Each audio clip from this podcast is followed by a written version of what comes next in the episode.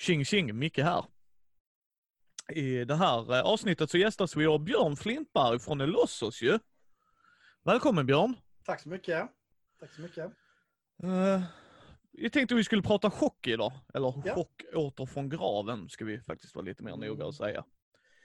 Uh, jag tänkte jag vill faktiskt, faktiskt fråga dig varför en nyutgåva med chock? Ja, det är en bra fråga. Ehm, nu finns den ju i alla fall. Nu har ju bilden bakom mig här. Ja, Eh, alltså det började så att jag, jag var alltid ett stort fan av chock. Eh, när den första chock kom. Eh, och ville alltid spela chock. Men eh, ofta blev det andra valet. Ska vi spela Drakar Demoner eller chock? Ah, det blir Drakar Demoner. Ska vi spela MUTANT eller chock? Ah, det blir MUTANT. Så vi spelade en del chock, men det var ofta, inte jättemycket. Och jag saknade alltid att det inte blev mer. För jag tyckte det var ganska spännande. Jag älskade att vara spelledare eller chockmästare då, till, till chock. Eh, och hela konceptet med att man tillhörde en hemligt sällskap och man visste saker. Så alltså det här var ju långt innan, jag skulle komma ihåg, det här var ju långt innan alla sådana här eh, X-Files och alla de här serierna som handlar om att man vet någonting eller Men in Black och hela den här koncepten liksom, som idag finns. Finns det ju spel som Delta Green till exempel då, som behandlar det här konceptet egentligen kan man säga. Att man är personer med hemlig kunskap som måste lösa någonting. Liksom. Ja. Ehm, och sen så kom det ju massor utgåvor av andra spel och jag tänkte, men varför har ingen gjort någonting på chock? Och så förstod jag ju att det var förstod jag att det var lite speciellt eftersom Chock är ju en licensierad produkt från början från amerikanska Chill. Eh, från Paysetter tror jag det var från början och sen har ju de konkat och sen har det köpts upp och sålt så det har gått i flera vändor.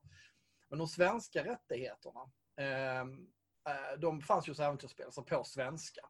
Så jag var i kontakt först med den nuvarande ägaren till Chill, då, eh, kanadensare. Eh, men då hade han precis gett ut den nya utgåvan av Chill Third Edition. Ehm, och han ville väl liksom inte återgå, för jag ville ju ge ut någonting som inspirerades av den första utgåvan. Ja. Och ehm, första utgåvan av Chock var ju mycket mer mysterie. Det var ju mycket mer som eh, de här filmskräckisarna eller eh, Gremlinen på planet och alla de här liksom eh, härliga gamla blinkningar 70-80-talsfilmerna. Men eh, nuvarande Chock är ju lite mer Delta Green-aktigt, eller nuvarande Chill, förlåt. Ehm, och, så det, det gick liksom inte riktigt, vi fick inte ihop det på något bra sätt. Eh, och sen så fick jag då veta att eh, de svenska rättigheterna till, till varumärket Chock och sånt där, det fanns ju fortfarande kvar då, det hade köpts upp i samband med allt annat. Så att ehm, eh, då blev det så att jag eh, eh, kontaktade Cabinet, Fredrik Malmberg och de här. Och Ja. eh, fick möjlighet att använda Chock. Eh, och sen så har det ju gjort att när vi tog fram Chock så har vi fått tänka på en del grejer att, att försöka jag tror att man kunde gjort ganska, man kunde nog gjort ganska mycket mer på svenska egentligen som det bara är på svenska. Men jag vill inte riskera någonting så jag har tagit ganska god marginal om man säger gentemot de amerikanska utgåvorna för att inte, inte riskera att använda koncept som används av någon annan så att säga. Så därför finns det inget save till exempel. Eh, och det är väldigt ledsen över för det är ett ganska centralt koncept men jag tycker nästan att en lösning som finns i Chockart från graven är mer tidsenlig med vår epok kan man säga.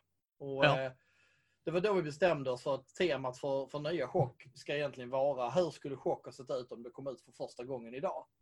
Och som det var ett helt nytt spel. Och men, men så att säga det hade samma ideologi eller samma ideal som det gamla chock och ville uppnå samma spelkänsla. Hur skulle man ta fram det då?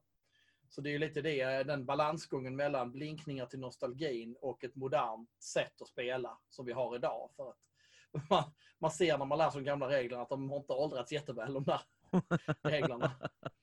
Det är lite samma känsla som i gamla svarta boxet och Drakar och Demoner innan expert. Liksom den, den, är, den är lite svårspelad idag för många tror jag. Ja, och svårläst kanske också. Mm. När man bläddrar tillbaks det. Ni, ni, ni, era böcker var lite mer fröjd för ögat tyckte jag. Så att... Mm. Men okej, eh, så ni ville precis som, eh, ja om chock skulle kommit idag. Mm. Eh, för du har väl gjort regelsystemet till nya chock va? Mm. Det stämmer. Jag vill ju ha ett system som, det gamla systemet var ju något av det första som vi bestämde oss för att bara kasta ut. Eh, det, det, hade en del roliga poänger med, med tabeller man skulle titta i sånt där, men det blev väldigt, väldigt långsamt. Och det är de få systemen som krävde att du räknade med subtraktion i huvudet. för att få reda på det. Mot en procenttärning dessutom. Inte, inte liksom tre poäng hit och fyra poäng dit. Utan jag slår 74, jag har 87. Okej, då blir det 13 i resultat och då ska jag kolla den här. Alltså, det var jättespännande då och det var kanske inte fel för att få den upplevelsen.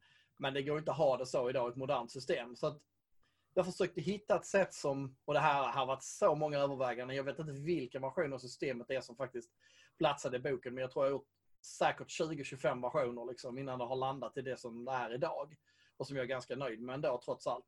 Även om man alltid vill förbättra såklart. Men jag har försökt hitta ett system som kanske lite grann är präglat av att jag ofta själv är spelledare eller chockmästare. I, när jag spelleder så är det ofta jag som är spelledare i vår grupp. Och det, jag vill ha ett system som inte kräver att spelledaren ska så att säga sitta i timmar och förbereda sig eller förbereda varenda möte eller varenda encounter. Utan det ska gå snabbt med en punktlista precis bara kastas in i scen och ändå improvisera fram ganska snabbt resultaten. Så därför har jag lagt att, att spelledarens val eller chockmästarens val är ganska snabbspelade. Men sen så finns det ganska mycket en enskild spelare kan ta ansvar för och titta på och grotta ner sig i sin karaktär. Eh, för det tycker man ju också är roligt när man själv spelar, att få tweaka lite med, med karaktären och bygga upp den och olika egenheter. Så, så där har jag ändå låtit det vara lite komplext eh, för att man ska kunna hamra ut sin egen karaktär och inte bara känna att man, som i vissa spel, liksom, här är en färdig arketyp, här är du, varsågod nu kör vi.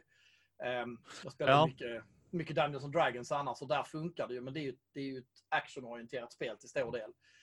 Um, och där kan ju ibland arketyperna bli lite platta så att säga många gånger då, för att de är, för det är färdiga klasser. Man får jobba lite med det för att få kul twists på det. Um, och det dröjer innan man kommer upp i level i Dungeons and Dragons innan man får de här stora variationerna på vilka vägval man har gjort. Um, så att man kan säga att ja, jag har gjort ett sånt system. Jag har tagit grejer från olika system som jag tycker är bra. Men målet har varit ett system som ska vara snabbspelat och som inte ska vara i vägen när man kör det. Och sen så har jag försökt att blinka lite grann mot det nostalgiska. Jag har kvar en del sådana här små... Eh, det är fortfarande så här att du har färdigheter och du slår mot ett värde och sådär. Så, jag har liksom inte... Det är inget avantgardistiskt system om man säger så. Det är inte experimentellt i den bemärkelsen. Utan jag tror att det nog skulle klassas av en sån här van regelkonstruktör skulle nog klassa det som ganska traditionellt ändå. Även om jag försökt att hitta sätt som gör det lättspelat. Ja, alltså för en grej jag gillar med det väldigt mycket när man gör karaktärsskapande. Det är som du säger, eh, för er som kanske ser det här första gången eller lyssnar. Jag har ju spelat rollspel i 15 år. Och eh, nu på senare tid har jag gått över till indie att det, är, du vet så här, försöka mer samberättande, liksom gå från det traditionella. Men jag tycker även om stammen i ert rollspel är traditionellt, för det är det ju, vi har en klassisk spelledare och sådär, så är det inga klasser, det är inga arketyper som du säger. Man kan få hjälp och förslag och tips och det gillar jag. För att vissa har jättesvårt att hitta sådär. Men där typ så här, ta den som grejen, någonting ditt intresse är. Och sen bara skriver du ner det. Och det kan vara så här, eh, knappar, det är mitt intresse. Jag kan knappar. Like a motherfudger liksom, jag kan det. Ja, och sen är det ju upp till gruppen om vi kan få in det med knappar kanske. Alltså sådär, nu kanske det är en trivial grej, men alltså det gör ju att när du, som du sa, kilar ut min karaktär så kan jag göra min karaktär. Liksom att eh, romcom-filmer, det kan jag jättebra. Så det kan jag göra, alltså sådär. Mm. Och, och det gillar jag. Jag gillar det jättemycket. Eh, och sen en grej jag gillade jättemycket om vi tar karaktärsskapandet Björn. Tre nyckelord. Mm det som spelledare när du gör NPC och har bara de tre nyckelorden och lutade på när ni har era äventyr eller man skriver äventyren. Fantastiskt. Mm. Hur är personen? Alltså, tre, tre starka ord som leder dem liksom. Det räcker ganska långt faktiskt. Ja. Att, äh, att ha dem. Att, äh, ha, det är ju personlighetsdragen du pratar om. Äh, där man väljer egentligen, man kan ju välja vilka som helst egentligen, men man, och man, det som är grejen är att man listar dem i den ordningen som de framträder. Så att det, det, som står först, det märker du om du träffar, om du träffar karaktären på en fest och, och står med en drink i handen och, och byter några ord. Så inom, inom ett par minuter så, så förstår du direkt det första draget. Det är så uppenbart. Och det andra kanske kräver att du pratar med dem en stund och det tredje kanske dyker upp om du hänger med dem en dag eller en halv dag. Alltså, man, de, de dominerar på olika sätt och de, de går till av två anledningar. Eh, tre. Det ena är att jag kan uppleva att ibland känns det lite svårt för spelare att få in rollspelselementet i storyn. Och eftersom jag dessutom valde att göra ett system som är ganska traditionellt så vill jag ha med någonting som gjorde lite rollspelsdjup, om man säger så. Och då är ju det här med ursäkta, drivkraft det ena. Som har spelteknisk betydelse. Och sen personlighetsdragen och det här intresset som du då har, den här hobbyn. Eh, det är det andra. Men det är också ett sätt som du var inne på själv, alltså att vara spelledarna när jag ska göra en, en NPC. Så det är väldigt lätt för mig att börja med de tre nyckelorden och så skriver jag vad de har för eh, yrke eller vad de jobbar med eller vad de har för syfte i storyn. Och sen har jag en karaktär som är nästan färdig. Och jag kan använda dem. Och det tredje är egentligen som spelstöd. Om jag sitter som spelare och jag befinner mig i en situation och det, någonting oväntat händer. Jag bara, fan, hur, ska jag, hur ska jag reagera på det? Hur ska, hur ska min karaktär, vad är rimligt att mm. min karaktär gör det här? Så kan man bara snegla ner på formuläret, så kan man titta på de tre orden och tänka att de här tre orden dominerar min personlighet, min karaktärs personlighet. Ja, men då, då, då, kan man ta avstamp i dem, man kan ta hjälp av de tre orden för att fundera ut hur, vad är rimligt att jag gör om man själv blir så här blank eller känner sig kluven eller så. Och det tycker jag är, eh, det var inte därför de har kommit egentligen, de tre grejerna.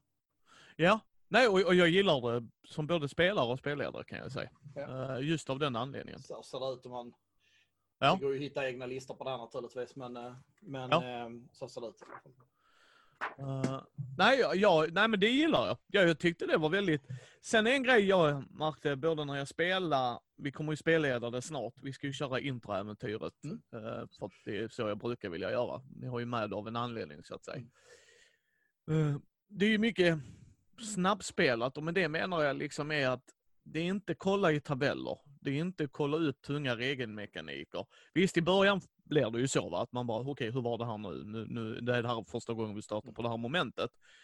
Men det var liksom pang, tjoff, nu kör vi. Alltså, det här är chock. Nu, nu, nu sitter vi inte och, jaha, nu har vi en D100-tabell här, så kan vi se här, vad gör Björn? Jo, nu är solen på rätt sätt. Nej, utan det är verkligen, vad fick du? Nu kör vi. Ja. Uh, och har det varit så hela tiden med systemet eller kom det eftersom eller? Nej, men jag tyckte att det var viktigt. Alltså jag, jag, är, jag, jag tillhör ju de som tror att, att man har ofta, jag hamnar ofta i den här diskussionen med, ska man tänka på systemet eller världen liksom. Men jag tror att du, du kan inte separera de två. Ska du göra ett actionbetonat spel i en värld som handlar om konflikt eller strid, som Dungeons and Dragons till exempel, då vill du ha ett system där det finns mycket mekaniker och möjligheter för att göra det. Och det får inte bli för tungrot, för då, då tappar du tempot.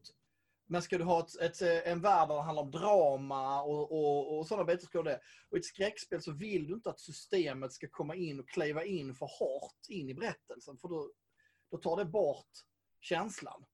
Så därför vill du ha ett system där du kan använda systemet för att få den här slumpen och spänningen som jag tycker ändå att, att det ger. Och det är väl lite olika vad man har för spelstil. Men jag har på äldre dag faktiskt kommit att återigen uppskatta tärningarna mer och mer. Eh, faktiskt, just för att de, de ger inspel in i, i det oväntade. Det blir roligt att även om jag slår dåligt så blir det en bra berättelse. Ja. Eh, så att, så att, men tanken att det ska kunna ligga där i bakgrunden utan att behöva kräva alldeles för mycket av dig. Eh, det är, visst, där är alltid något nytt i alla momenten, men eh, vi har ju ändå lyckats få in så att säga själva, eh, tar jag visa den där, men alltså du får ändå in allting på ett vanligt rollformulär. Ja. och då är det ändå ett, ett, så ett traditionalistiskt system. Va? Det finns ju många system som är mycket mer avskalade idag, men, men här har du egentligen det mesta skulle jag säga som du har i de här lite äldre systemen, lite upphottat och så eh, kan du ändå köra liksom. Ehm, så att jag hoppas att det är tillräckligt eh, spelvänligt, för det är hela poängen med det faktiskt. Men sen, sen gillar jag en grej mer än gillar. Det är faktiskt som jag sa i videon som vi gjorde, som ni kan gå in och ta en titt på om ni vill se vad man får i, för jag har boxen då gott folk. Uh, var ju mer friformssätt skulle jag väl ändå säga, alltså den lilla så här, om ni inte vill rulla en massa tärningar och det. Hur, hur löser ni då konflikter och det? Hur kom den idén? För det jag menar, det ser man ju inte så mycket i rollspel idag kan jag säga. Alltså förstår du? För att antingen är det ett friform rollspel och så, mm. här har ni det. Mm. Alltså, och då, då tänker ju inte någon, ska vi göra det traditionalistiskt? Alltså hänger du med? Utan hur kom den idén?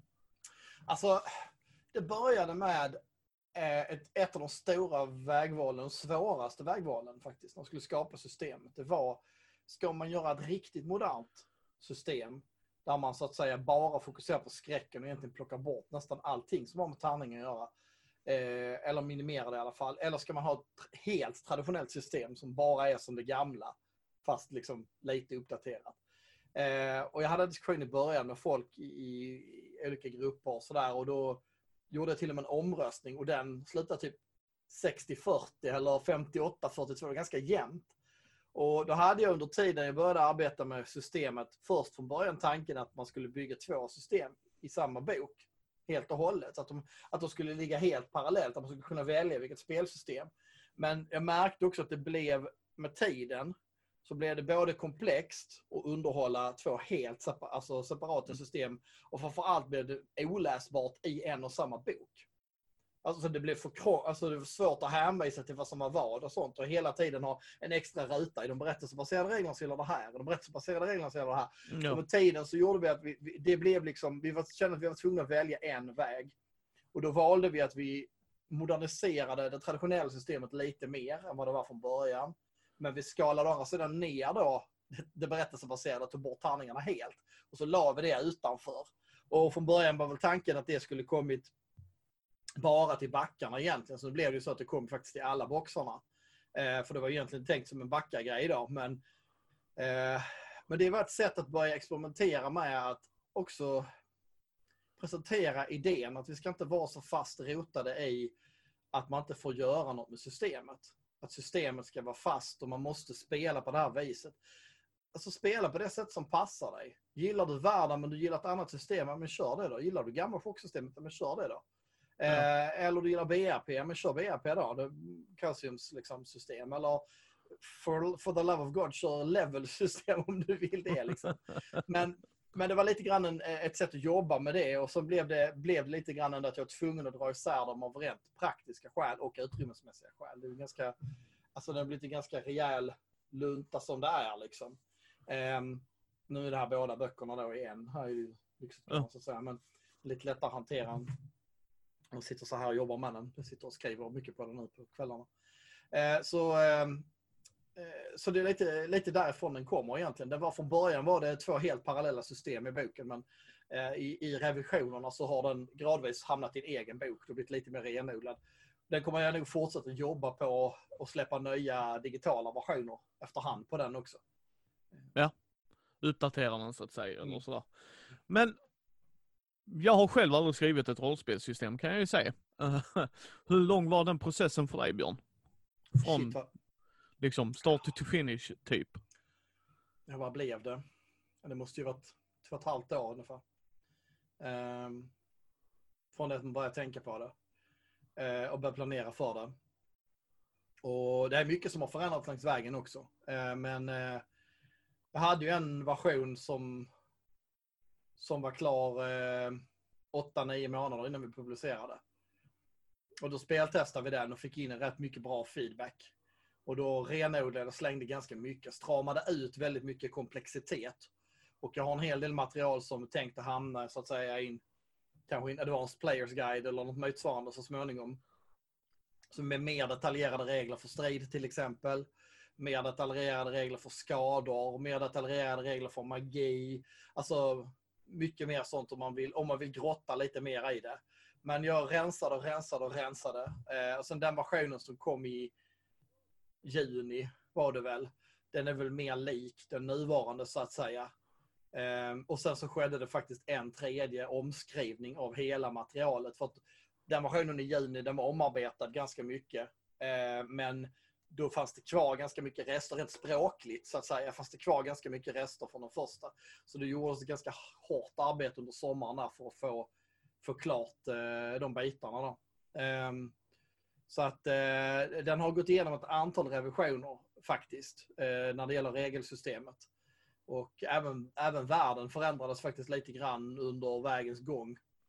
Eh, mycket på grund av att det dök upp en massa andra spel också som låg väldigt nära. Ja, för jag tycker personligen när man har sett så har ju skräck ökat mer i, på svenska marknaden ska jag säga gott folk. Vi har liksom skrömt Call for Cthulhu på svenska som ni också gör ju. Uh, och sen Nordiska väsen och sen lite annat som Fria Ligan skulle göra ju. Jag personligen älskar det ju bara för att jag älskar ju skräck i rollspel, punkt. Uh, men jag kan säga, jag har spelat skrömt och det och, och, det är det jag gillar. Ni har ju inte kört samma grej i heller. Och det gillar Nej, jag. Och Skrömt har ju lagt sig i folklore-spåret och Väsen ligger i folklorspåret. Vi hade ju från början en väldigt, väldigt tät folklore-anknytning. Och den som har läst böckerna nu ser ju att de finns fortfarande kvar en hel del, men i språket och i, storylinen är det lite mer tillbaks till gamla chock. För gamla chock, det kanske man inte minns, men gamla chock var väldigt neutralt. Alltså i var det befann sig. Det var snarare monster för fil filmatiska monster. Du tittar på äventyren, det var varjaguar i Sydamerika. Det var Dracula i Östeuropa. Det var en ja. Eh, rockvampyr i USA. och så vidare och så vidare. Så det var liksom olika tidsepoker, olika platser hela tiden. Och det var en grej med chock. Att man, att man kunde flytta sig i tid och rum och så utspelade det sig egentligen i en vag nutid fast det var väldigt få extra äventyr som publicerades som faktiskt utspelade sig på den tidsepoken. Så att, um, jag blev lite mer av den varan och eh, eftersom det kom så pass mycket annonseringar på grejer som låg i folklore spåret. Sen har vi kvar den och jag drömmer ju lite om att kunna, jag skulle egentligen vilja, om jag hade haft orken, tiden och resurserna så tror jag att jag skulle vilja släppa liksom nästan en folkloristisk bok per område. Så här är egyptisk, här är Egypten-temat med alla väsen därifrån och speciella egyptiska grejer. Här är Östeuropa med alla slaviska demoner och sånt som finns. Och det finns ju så otroligt mycket fin folklore som finns ute i berättelserna. Liksom. Ja, det hade eh, man velat läsa också precis. Mm, så, att, eh, så att det har också förändrats då. Men eh, ja, men jag, jag är ändå ganska nöjd med hur det blev faktiskt. Sen eh, som skapare är man alltid så jag skulle gjort mer av det eller mindre av det. Ja men så, så kan jag tänka mig. Där är alltid någonting, när man ser den slutprodukten så bara, ah, men jag hade velat. Mm. Liksom. Men, men en grej jag gillar ju, det känns ju som att systemet är sammanvävt med den känslan du ville förmedla. Mm. För vissa gånger kan jag läsa en produkt så, vad vill författaren mig?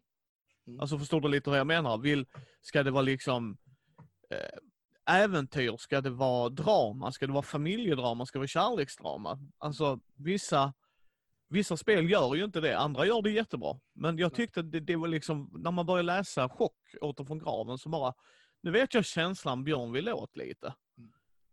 Kändes det som, ska jag säga också. Alltså sådär. Mm.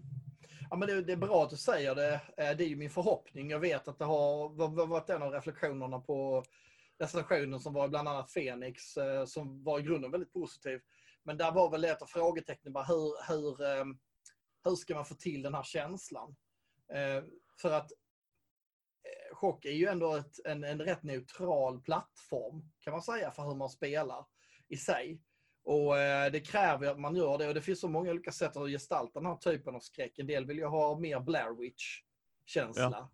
Eh, medan andra kanske mer vill ha som de här, eh, nu kommer jag inte ihåg vad de heter, de här filmer eh, som gick liksom late, late night eh, skräckisarna på 30 minuter som var lite halvt comic relief och lite halvt jäkligt läskig skräckisfilm. Liksom. Och, sådär. och man kan ju spela på båda sätten egentligen. Men ehm, Eh, jag tror att, att äventyr och sånt som man släpper kommer att sätta stämningen mycket mer. Jag själv föredrar ju när ganska, ska kalla den historien nära skräcken. Att man utgår från någonting verkligt och så twistar man det ett par ja. varv. Så att man blir lite så här, är det här på, är det på riktigt eller, har, eller vilka, hur mycket av det här är sant? Eller var, var, var börjar illusionen och var slutar verkligheten? Liksom? den typen av skräck tycker jag är spännande för då blir det lite så krypande känsla av att tänka om. Eh, och det kan jag tycka är lite kul. Liksom. Jo, och det är ju det jag gillar med hela, hela chockgrejen faktiskt. För att du sätter ju nivån på vad man vill ha det. Alltså som grupp, när jag säger du menar jag grupp här ska jag bara säga förtydligande. Gott folk. Men liksom det är ju gruppen som sätter det. Alltså vad vill vi ha? Vill vi ha den krypande skräcken? Vill vi ha Frankensteins monster liksom? Ska vi vara medvetna sen innan? Ska vi inte vara medvetna som innan? Liksom, ska vi, är det här första gången vi möter monster och spöken och gastar och mm. allt sånt här? Och det, det gillar jag, för det tyckte jag ni var tydliga med i, i uh, böckerna. Liksom, att prata som grupp. Vad vill ni göra? Vad vill ni ha för skräck? Mm. Liksom, ska det vara uh, Indiana Jones stuket liksom. Riktiga pulpiga, liksom att man Mm. fortfarande kan bli rädd men i slutet är man hjälte eller ska det vara så att du bara åh nej nej crap crap. Du vet så slutar med att man springer ifrån sina vänner liksom. Ja, vad hände? Jag sköt björnen knät. Varför? För jag skulle springa ifrån honom. Mm. Alltså, ja vill man spela på det sättet kan man ju. Alltså, Ja, men, och det tror jag. Och när det kommer till skräck har alla helt olika grejer. Det jag försökte är ju att styra, styra bort från de bitarna som täcks väldigt väl. Men kult är ju väldigt apokalyptisk skräck till exempel. Um, och det har jag helt hållit borta från chock med flit. Alltså det finns väldigt lite religiösa ikoner, prästen till trots på omslaget. Men det har också en historik i sig. Men, men ehm, eh, där är ju inga, liksom, alltså kyrkan är inte involverad i chock till exempel och sådana bitar som den kan vara. Jag menar i kult är ju mer Konstantin, alltså det, det, det är väldigt mycket, bygger på gnosticismen och kabbalan och är liksom väldigt tätt knuten till teologi och eskatologi och jordens undergång och sådana bitar. Och, och till de religiösa temana egentligen i grunden. Eh, och det här är någonting helt annat så att säga. Så att eh, man ska- inte gå in och så har du då Lovecraft och den kosmiska skräcken som är helt utomjordisk som en egen spelvärld. Liksom. Utan det är ju en folkloristisk historisk skräck som bygger på eh, verkliga eller fiktiva monster som har förekommit antingen i, i folktron eller i Hollywood-folktron. Så att säga. ja, ja men så är det ju. Du kan ju köra Draculas, alltså Bram Stokers Dracula. Mm. Likväl som du sa, du kan köra en rockvampyr i USA. Liksom. Alltså att det, du, du Mm. sätter temat, du sätter eh, målet i slutet. Sen har jag ju läst eh, introäventyret. Mm. Och eh, den som kom med, Folk som backade, Sju sorters Mm. skräck, va? Ja. Eh, jag håller på och eh, läsa Beredskapens tid också. Mm. Eh, det jag gillade med, precis, den, alltså för övrigt Björn älskar jag varulvar. Så att eh, du hade mig bara på omslaget. Det gjorde ju, finns en liten historia bakom det. I Nattens faser, originalet, så är, har man ju expanderat, på en, valt en varelse som man expanderat den och gjort en massa unika individer och sånt. Och det är vampyren då ju, om du kommer ihåg från Nattens faser. Det var en Ja. orientalisk vampyr och en nordisk vampyr och ja, det var massa olika varianter, grekiska vampyrer och sånt.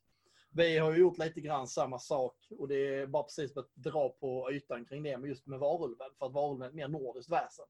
Så Ja. att, eh, finns väldigt mycket mm, arbete gjort med hur varulvar blir till och olika typer av varulvar och sånt. Så, och vi fick inte med allting i böckerna, men det kommer komma mer varulvar så du kan vara eh, Yes. trygg i detta. Men det jag gillade med det jag läste, för det första introäventyret tycker jag är jätteintressant. Nu, nu ska det vara en disclaimer, jag hade turen att få spela detta med Johan uppe på Gothcon ju, när det var jag, Matrim och två andra jättesnälla herrar. Och det var jätteroligt att spela, sen när jag läste det så bara, det här är jäklar vad man kan anpassa det. Alltså du kan korta ner det, du kan göra det längre, du kan alltså eh, jag tänkte vi kanske inte ska gå in för mycket på vad det handlar om, för jag vill inte spoila något. Eh, om det är okej med dig Björn? Eh, liksom, för att det känns liksom, jag tycker att man som spelledare ska läsa dem. Eh, så det gillade jag. För, för det kändes som så en eller två sittningar. Vilket jag tycker är ett jättebra sätt att lära sig systemet och komma in. Eh, och det lyckades ni bra med för att det är liksom, så här gör du. De här slagen kan behövas göras. Alltså Mm. att man får en liten hjälpande, guidande hand. Vilket jag uppskattar, det är första gången man kör äventyret och det. Men hur kom det äventyret till? För jag vet att du har varit med i Svartvikens rollspelspodd och Mm. kört det som det var tänkt, skulle väl vara introäventyret. Om jag förstod det rätt va? Mm. Alltså det äventyret som vi körde med Svartviken, Wilhelms vilja, det var skrivet för att vara ett testäventyr till skapelseprocessen. Så det var egentligen aldrig tänkt att vara det som skulle vara i boxen, utan det var gjort för att testa, det var ännu kortare, det var gjort för att testa spelsystemet. Det hade vissa, vissa fasta grejer som skulle hända. Eh, olika typer av konflikter, eh, lite sociala möten, lite strid. Det var gjort för att liksom beta av en del sådana här speltekniska grejer, man skulle kunna testa av dem. Men det här äventyret som, som, eh, eh som finns med i- startboxen, introduktionsäventyret, det, det tar avstamp i introduktionsäventyret som finns i den gamla boxen. Eh, inte alls innehållsmässigt, men det handlar om ett, om ett hus. Liksom. Mer än så behöver vi inte säga, men det är Nej. liksom en, ett, ett, hus i fokus. En by- byggnad i fokus. En klassisk, det är en klassisk skräckmiljö. Precis. Ja, men, här är ni, ni ska åka hit. någonting har hänt, ta reda på vad. Alltså det är grunden liksom. Eh, och så kan man fylla det med vad man vill och det, det gör att det är en väldigt spännande miljö. Eh, och från början var det nog ännu mer, ännu mer modularitet, men vi fick faktiskt rensat bort en hel del. Det syns lite spår av att det har funnits mer grejer i det. Eh, men ehm, jag ville faktiskt, det är helt medvetet som det som du säger när vi skapade det, att det flera ställen där jag sagt ja, men så här gör du om du vill korta äventyret, så här gör du om du vill förlänga det. För att det kan ju vara lite olika hur man vill göra och vad man känner för. Om man vill bara testspela det eller man känner att jag har inte annat så att jag kanske ska bygga ut det här. Ja, men då kan man göra det på det här det här sättet och så kan det gå från att vara enkvällsscenario till att kanske vara tre, fyra kvällar om man nyttjar hela kapaciteten i det. Och jag, det skulle vara kul att höra fler som har spelat om de har, som har testat de olika varianterna. Liksom. Ja, som sagt, vi kommer ju köra det i tisdagsgruppen. Så vi kommer ju spela det. Uh, och de har gjort karaktärer och sånt också. Mm. Många av dem. För vi satt en kväll när vi var lite färre och de var, hmm, du pratar mycket om chock Micke, kan vi få göra karaktärer? Vi hade mm. klart ni kan. Uh, men sen har ni sju sorters skräck. och det var ju till backarna. Mm. Och jag gillade den jättemycket för det var verkligen, missförstå mig rätt gott folk när jag säger högt och lågt, jag menar inte att det var dåligt eller så här, sämre. Utan bara mer att här har vi Stockholms innerstad. Mm. Har vi ett äventyr om det. Sen hade vi ett under andra världskriget. Mm. Och sen hade vi ett, alltså du vet så här, verkligen så här i en förort. Jag plötsligt springer man runt i en förort. Och jag gillar det.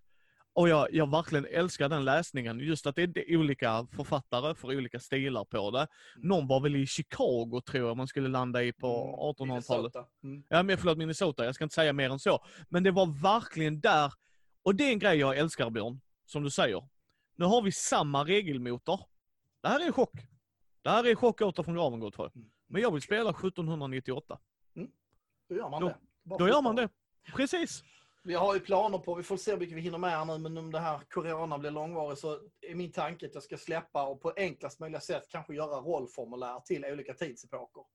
Som man kan släppa, för färdigheterna kan ju ändras och skruvas lite i. Ja. Vi har ju ett formulär för den här till exempel. Eh, eh som är för 40-talet då med lite omgjorda färdigheter och så. Det är inte jättemycket, men det händer ändå ganska mycket när man byter ut eh, elektronik mot radiotelegrafi eller vad det nu kan vara. Så. Eh, men ja, jo, det är faktiskt, och det är faktiskt, det var ett beslut som skedde längs vägen delvis, men jag är faktiskt ganska nöjd med det i efterhand. Att chock är nästan allra bäst när det är ett system du kan stoppa in i vilken miljö du vill. Eh, vilken tidsepok du vill, vilken, eh, så här, eh, det finns så otroligt mycket du kan göra och jag försökte anstränga oss för att de hemliga organisationer och sånt som förekommer, de har ändå en historik av dem och vissa har nog ganska långt tillbaka. Så man kan faktiskt spela med dem även i historisk kontext om man skulle vilja. Jag, eh, Nummer 7 skräck kan man säga, det kan inte alla som vet det, men det, det är ju inte en produkt som finns att köpa annat än på mässor och så. Nu blir de inställda så vi får se. Jag tror att vi kommer förmodligen att släppa upp den på vår hemsida för att vi får ju ingen konventsäsong i år. Men de kom ju till under som stretch goals allihopa. Och de var ju egentligen bara pdf-äventyr allihopa. Helt separata. Men eh, det var väldigt, väldigt starka önskemål från backarna att de ville jättegärna ha möjligheten att köpa dem i tryck. Så vi la det som ett av de stora sista stretch goalsen, att göra en upplaga. Och därför är den ganska, vad ska vi säga, rå i, i sitt eh, sätt. Det vill säga där, de är ju väldigt spretiga, de här berättelserna. Ja. Det är ju för att de skapades ju inte för att sitta ihop. De är inte skapade Nej. för att vara en sammanhållen produkt, utan de är egentligen skapade för att vara separata berättelser. Um, så att därför är det verkligen en Kickstarter-produkt. Så har man fått tag på den så ska man ju hålla i den för den, den kommer vi liksom inte att trycka i det formatet igen. Utan eh, det är i så fall om vi tar enstaka berättelser som vi kanske passar ihop i så fall så trycker man dem tillsammans. Liksom, om man nu skulle ha två berättelser om 1800-talets Minnesota eller vad det nu skulle kunna vara. Liksom. Uh, nej men jag gillade den läsningen för det var som sagt högt och lågt menar jag med liksom att det var en stor variation. Mm. För mig, eh, som sagt jag backade ju det så att jag har ju boken och jag köpte den i tryck. För, dels för att jag ska ju filma den så folk kan se vad de kan få i den. Uh, men för mig var det väldigt roligt för att det gör att, hej den här gruppen vill spela i nutid. Då tar jag ett äventyr som är gjort här mm. så läser jag på lite och så kör vi. Mm. Uh, och samma sak, du har ju Anders Blix äventyr. Alltså mm legenden Anders Blixt höll jag på att säga, men det är han ju. Uh, den var också väldigt intressant, för han gick ju en annan rut. Liksom. Uh, med, jag ska inte spoila alldeles för mycket, men där men det är lite kultaktiga. Uh, inte kult, det rollspelet, utan mer en kult, mm. alltså en sekt. Mm. Och det var också jätteintressant, liksom alltså att, och sen att det är på, vad är det, 80-talet Sverige, Stockholm, liksom så här. Uh, det var som så här, liksom så här specifik tidsepok. Uh, som man kanske inte såhär, bara vad fan Björn, vi kör Stockholm 1980-tal, funkar det? mm. uh, och det gör det gott folk, mycket roligt äventyr att läsa. Uh, men hur, hur gick, hur, hur går den processen till? Alltså vi, vi drev ju igång och bestämde ganska tidigt att vi ville ha två tidsepoker. Lite grann som en hommage egentligen till, till min kärlek till Cthulhu som ju har lyckats ganska väl med att ha både nutid och 1920-tal. Så ville jag att Nya Chock skulle ha, det här var ju innan jag hade licensen på Call of Cthulhu dessutom. Men jag insåg att det har, ingenting har gjorts i större omfattning kring svensk beredskapstid. Närmst är ju Fallen Reich Eh, som ju utspelar sig på andra världskriget. Eh, och det var ju, eh, tyckte jag alla var väldigt spännande, som hade lifeboardet. Man gick runt och skapade sin gubbe och sånt. Det var väldigt trevligt.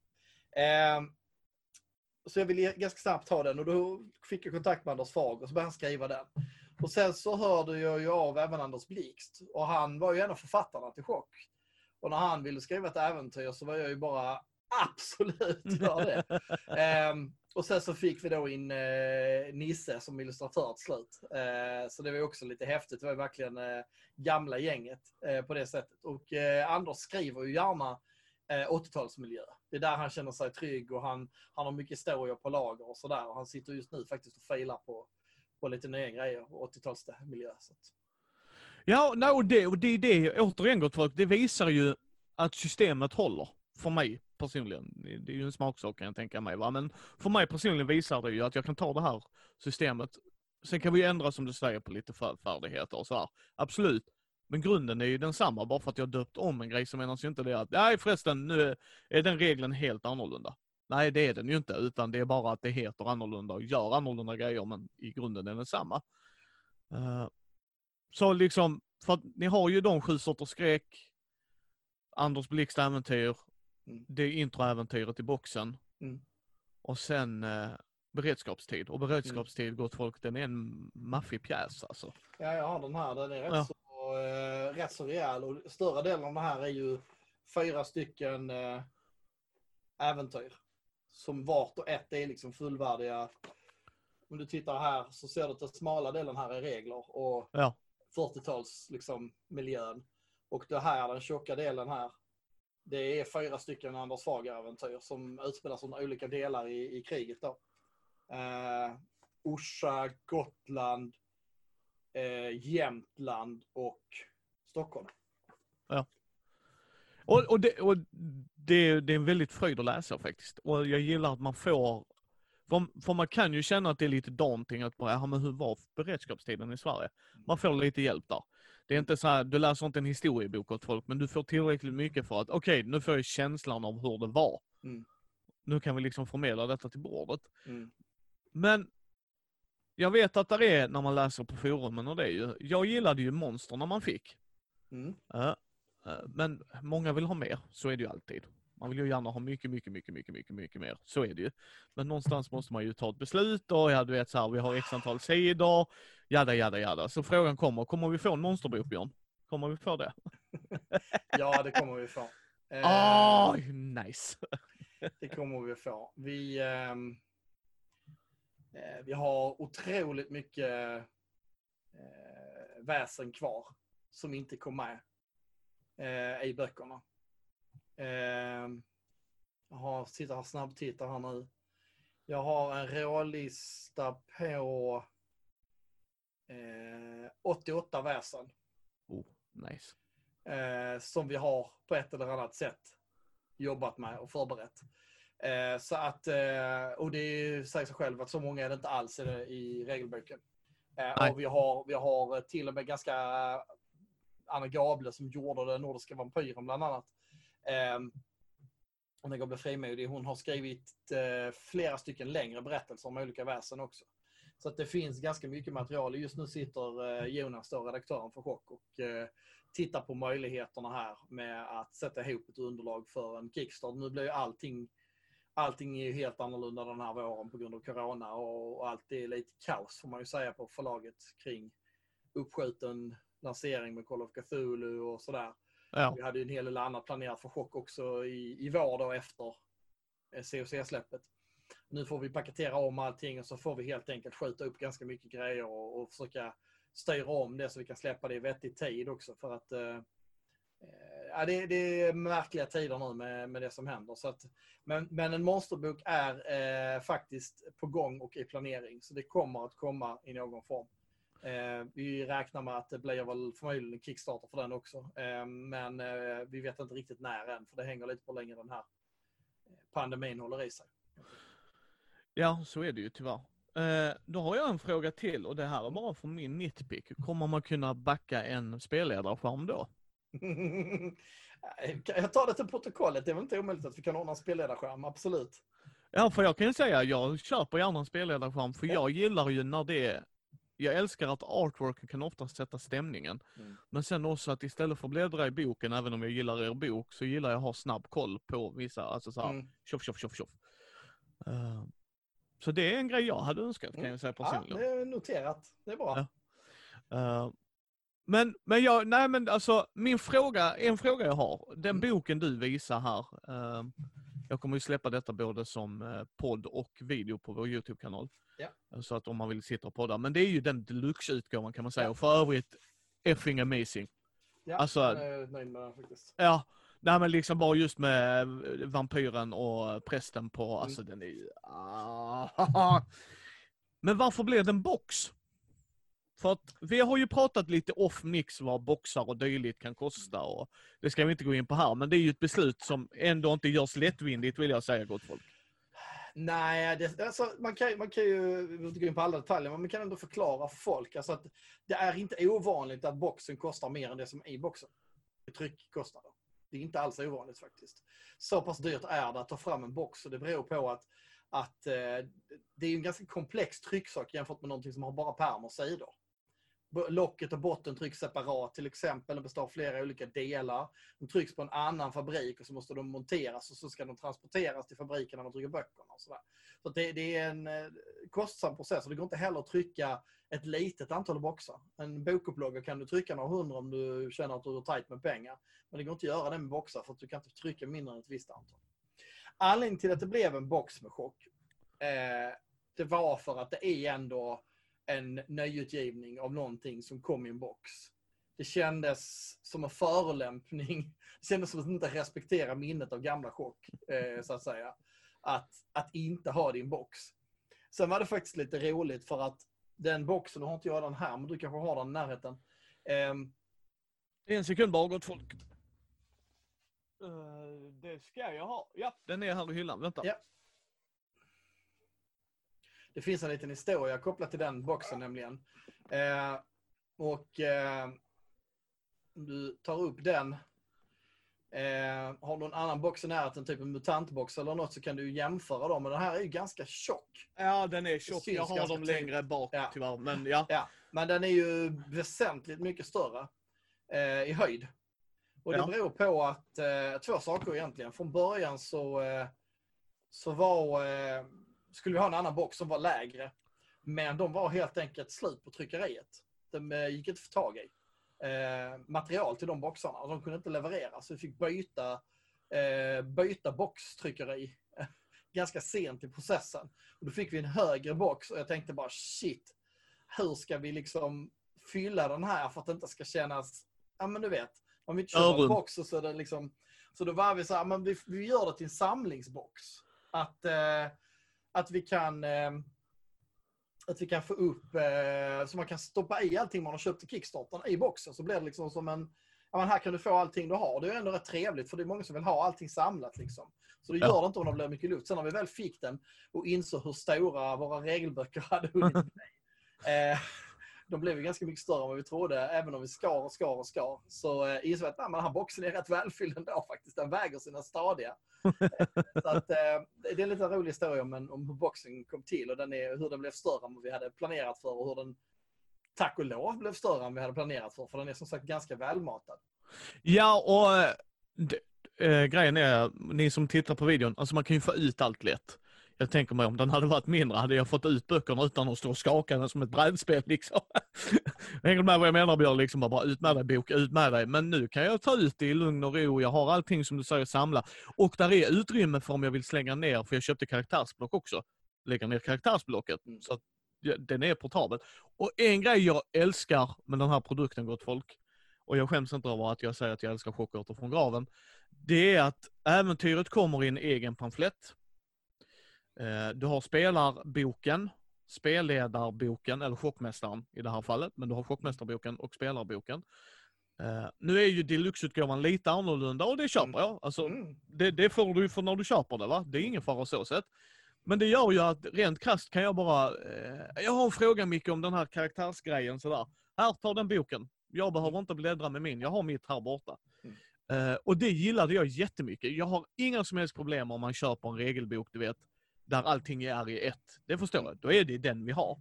Men när ni hade den boxen, alltså jag älskar när jag har bägge grejerna.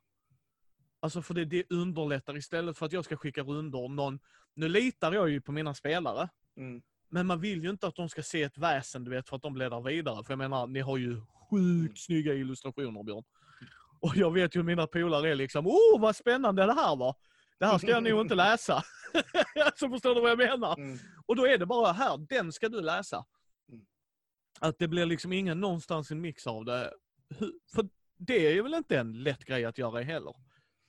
Tänker jag mig. Hade det inte rent krasst ekonomiskt och annat mässigt bara trycka det i en bok och så bara här. Jo, tveklöst. Tveklöst hade det varit billigare. Eh, och det är väl inte omöjligt att omtryck av det här när boxen är slut kommer att bli bok. Det är väl ganska säker på att det kommer att bli. För att långsiktigt är det både lättare att hantera, lättare att distribuera, billigare att lagerhålla. Alltså på alla sätt liksom. Så att eh, på det sättet så är det ju så att den här boxen, och det är lite som jag presenterat i butiken också, den här boxen är ju lite av en samlingsutgåva på det sättet att det, det, vi, Sverige säljer man inte de volymerna så att man kan göra ett omtryck hur som helst. Vi har gjort det på Sagospelet Äventyr som har sålt otroligt bra. Eh, men men eh, jag tror att, att eh, trycker man om chock i ny utgåva, då blir det nog att man trycker en eller två böcker. Då, det kan man ju fundera lite på. Men, men det blir liksom inte boxad form i alla fall. Eh, för Ja. det, är- det, prisskillnaden är så stor helt enkelt. Ja, nej, nej men det är det jag kan tänka mig, men jag gillar slutprodukten. Och jag ska säga gott folk, den här boxen, jag har känt på vissa boxar. Och vissa är väldigt flimsy. Mm. Och framförallt om vi tittar på de gamla, alltså folk som har tryckt in, det spelar ingen roll hur väl de har skött det. Den här boxen var stadig. Mm. Och det gillar jag. Alltså att den liksom inte kändes som i vissa, vissa boxar känns som bara, den kan jag slänga och lägga in böckerna. Utan här Mm. är, nej men jag lägger ner allt mitt där och sen bara trycker vi in den i hyllan. Så. Mm. Där har jag chockåter från graven, snyggt och prydligt. Så det gillade jag väldigt mycket. Men sen tänker jag illustrationer, vi, vi har pratat lite om det här. För, från spelledares synpunkt ska jag säga, för att jag läser ju oftast regelböckerna. Bra illustrationer sätter ju stämning. Mm. Sätter tonen, sätter tanken som någon har haft. Hu- Hur, för det är ju inte bara du som har jobbat med projektet, eller hur Björn? Nej, oh nej. Nej. Hur, om vi börjar då med hur ni på Ilosser ser det, för sen har ni ju haft lite illustrationer till de som har gjort äventyren. Mm. Hur ser det liksom kontra, alltså hänger du med vad jag Ja. tänker lite? när man, när man bygger upp spelprojekt överhuvudtaget så är det ju ofta så att man önskar sig att man kanske skulle kunna ha en enda illustratör till hela inlagan. Så kanske man har en, eventuellt har en annan omslagsillustratör. Eh, det är ju det bästa. Då får man en sammanhållen stil genom hela berättelsen. Man kan ha många Men samtidigt i, i, i, en bok som är så tjock som den är så det är väldigt svårt att hinna med det. Man tar väldigt, väldigt, väldigt lång produktionstid. Ehm, för det är helt enkelt tar tid att göra bilder. Och eh, det gör ju att man måste ha ett par stycken i alla fall. Och det är ju samma sak i Cthulhu-projektet som är ännu större rent omfångsmässigt. Ehm, och då behöver man ha ett par stycken olika. Eh, och då är tricket att försöka hitta personer som ger samma känsla eller så näraliggande känsla som möjligt. Så det är ju det vi har strävat efter när vi har tittat på det. Eh, och sen så ville jag ha eh, riktigt, riktigt vassa omslagsbilder. Eh, och eh, det var ju där vi träffade och fick kontakt med Ulla Larsson som ju nu är delägare då i, Eloso. Och eh, som har gjort båda omslagsbilderna då. Och eh, det tycker jag eh, lyfter produkterna jättemycket. Sen är det ju så att vi har förmånen att jobba med Rickard Svensson, som ju också, vilket man kanske inte kan tro när man ser skräckbilderna, det är ju även han som gör ett äventyr. Mm. Eh, och hans, han, har ju, han målar ju väldigt traditionellt. Det ska man, veta med, det ska man veta med Rickards illustrationer, det är ju att han jobbar ju nästan inte alls digitalt. Allra flesta idag, illustratörer idag skulle ha gjort den här bilden i Photoshop. Eh, men den här bilden är inte skapad i Photoshop. Den är skapad manuellt, för hand. Inklusive alla ränder och allting. Liksom. Han jobbar liksom på det riktigt traditionella grafiska sättet med specialverktyg och allt möjligt sånt. Eh, och sen scannar han in dem för att få dem digitala. Ehm, och det, det innebär att egentligen vart och ett av Rickards bilder är egentligen som ett konstverk. Eh, så att jag har otrolig respekt för det arbetet som han lägger ner på de här bilderna. Men gör också att bilderna är väldigt sammanhållna och ger en riktigt härlig klassisk känsla som vi föll för direkt. Liksom. Ja. Sen är de ju kompletterade med eh, Peter Svärd som är ju välkänd, ska vi hitta någon av hans bilder här, eh, välkänd illustratör också. Eh, han har du där till exempel. Ehm, som bland annat har gjort, om man eh, bor i Malmö så har varit med på Kyndelsmässogen, deras Harry Potter live, de har det på jularna. Så är han en av de som, som tar fram den grafiska profilen där. Eh, och han är också ehm, Eh, han är också den som har gjort eh, omslagsbilderna till böckerna. Alltså regelböckerna inne i boxen i Peter Svärd. Eh, den här är ju min favorit. Ja. Den är ju fantastisk. Oh, ja, ja, Eh, ja. Och även de är ju då svartvitt som du säger med, Ja. med mycket linjer och ganska hög realism. Och det, det gör att eh, det är den stilen vi har försökt hålla då. Och på det sättet så har vi ju liksom, liksom lyckats få eh, en väldigt bra sammanhållning ändå, tycker jag, i inlagbiten. Och det är det man försöker åstadkomma. Och sen har vi ju då eh, tagit in ytterligare lite hjälp. Eh, Peter Sandberg som också har målat i Call of Cthulhu har gjort omslagen till exempel till eh, Anders Blixt-äventyret. Eh, Marken Mm. på skugga då. Ja, alltså för jag gillar det verkligen, verkligen väldigt mycket. Och eh, det är ju svartvitt. Och det gillar jag. För att det, det, det sätter tonen. Alltså att det blir lite så här chockkänslan. Alltså jag vet inte hur jag ska beskriva det för, men jag gillar det. Jag gillar illustrationerna. Alltså att verkligen eh, realismen är där på ett sätt. Alltså Mm. du, du, varenda bild jag såg fångade mig på ett eller annat sätt. Så ska jag säga. Framförallt när man kommer till väsen. Mm. Men hur, det här, det här blir en rätt intressant fråga från mig personligen. Hur gör du monster? För jag tänker mig, alltså förstår du? Jag, jag har en varulv, alla vet väl en varulv är? Ish, kan man väl säga, alltså sådär. Men hur, hur gör man det? Alltså, du ska ju ha regeltekniskt, alltså. Mm. Alltså jag, när jag skapar monster och väsen, till chock ska jag säga, för det är lite olika, men till chock så har jag ju utgått från folklore. Haft jättebra kontakt med, med Dr. Tommy Kussela på Institutet för språk och folkminnen. Så jag har ju bollat de flesta monstren med honom, och även om jag har tagit mig friheter så att säga från den historiska folkloren ganska många gånger. Så var- vi kan ta varulven som exempel, för ett ganska bra exempel var. Så det finns väldigt många olika berättelser om hur en varulv är.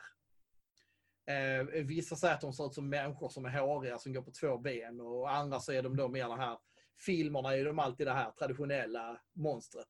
Det som i White Wolf kallades för Krenos shape, Mm. där man har olika, flera olika former av hur varulven kan vara. Och i något blir man en varg rent fysiskt och sådär.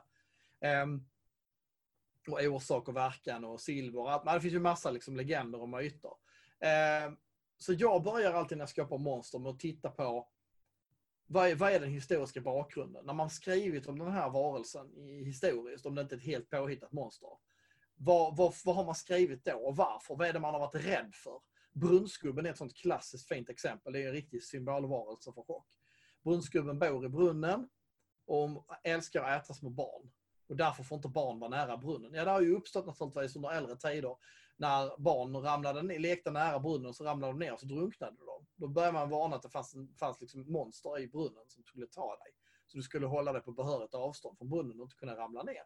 Ehm, och då, då bygger man ett monster som har jättelånga armar såklart, så han kan nå upp på brunnen och som är som ett svart stort hål. Liksom och sådär. Så jag börjar utgå ifrån folkloren kan man säga. Och sen bygger jag på med mål. För alla varelser, oavsett om de är mänskliga eller inte, har ju en drivkraft. vad är det de här vill uppnå? Vad är de, är de hungriga? Mm. Eh, och, och liksom drivs av hunger? Eh, och är nästan lite djuriska? Eller är de, hatar de människor? Och i så fall varför då? Varför är de så arga på människorna? Spegelfolket till exempel, i chock då. Som verkligen avskyr människor. Men varför då? Vad, är historien bakom det? Eh, och de drivkrafterna låter jag sen prägla monstret. Och så ser jag till att det alltid finns en svaghet i dem. Klassiskt Mm. chockmanér. Det måste alltid finnas någonting som går att göra någonting åt. Eh, och först därefter börjar jag titta på stats. Ja, ja, ja, när, jag, när, jag vet, när jag vet vad de har för bakgrund, när jag vet vad de har för mål och när jag kan liksom skriva, jag brukar säga modus operandi. Alltså, vad har de för, hur agerar de? Liksom? Vad är deras grej? Ja, men brunnsgubben, han, han är tålmodig, han väntar i brunnen. Liksom. Han kommer inte hoppa ut och börja jaga runt där på tomten, utan han gömmer sig. Liksom. En varulv är mer konfrontativ och aggressiv. Liksom. Ja. Ehm, så att alla har ett mål och de har ett sätt att uppnå det målet och de har bakgrund. Sen kan jag börja fundera på vilka stats är lämpliga, vilka, vilka, vilka förmågor vill jag att de ska ha. Och sen börjar, ju- efter det börjar ju spelbalanseringen. Då. Ah, det här blir lite mycket, det här blir för svårt. Eller ah, får jag skruva ner lite. Och så jämför man med något annat väsen man har. Och så tänker man, ja, ah, det där, det, så mäktigt ska de inte vara. Liksom. Då är det bättre att de är lite klenare. Och, ja, så. Ja. så ungefär så. Ja men det är sjukt intressant. Nej för jag kan bara tänka mig, jag, jag är ju inte ens i närheten så cool som Björn som sitter och gör coola äventyr och sådär. Men när jag skriver mina egna hemmagjorda äventyr, jag tänker ju inte på stats och sånt utan det tänker man liksom så här, det kommer ju sen och beroende på vad de gör och alltså sådär. Det har jag gjort förenklat för mig. Men så kan ju inte Björn tänka när han ska ge det till andra. Hej, ni ska läsa det här, så bara hur funkar denna? Ja just det, du är inte Björn Flintberg så det kanske inte du vet i huvudet som jag hade här. Men hur, hur tänker ni nu i framtiden? För jag tänker vi kanske ska börja avrunda lite. Mm. Mm. Men hur ser framtiden ut? Jag hoppas ju på massa, massa mer chock. Alltså mer monster, mer äventyr, Ja. spelledarskärm. eh, lite, alltså eh, gärna mer take on it så att säga. Ja, men precis. Vi har två grejer på gång nu kan man säga. Det ena är ju en second wave då med monsterbok. ehm, och eh, något mer i den också. Eh, och eh, Vi får väl se hur vi ska packa ihop det eh, med... Eh, vi har ju kvar en grej från första utgåvan också, traumakorten. Eh, som skulle komma till Kickstartern och som skulle kommit nu i vår. Och vi skulle gjort det så fort vi hade fått iväg eh, f- förbereda resten för tryck då. Men nu har ju kommit corona, det har liksom förändrat hela förutsättningarna för förlaget. Eftersom vi inte vi tappar hela mässäsongen då. Mm. Vi, ska, vi håller på att prata om hur vi ska liksom, paketera och lägga upp resten av året.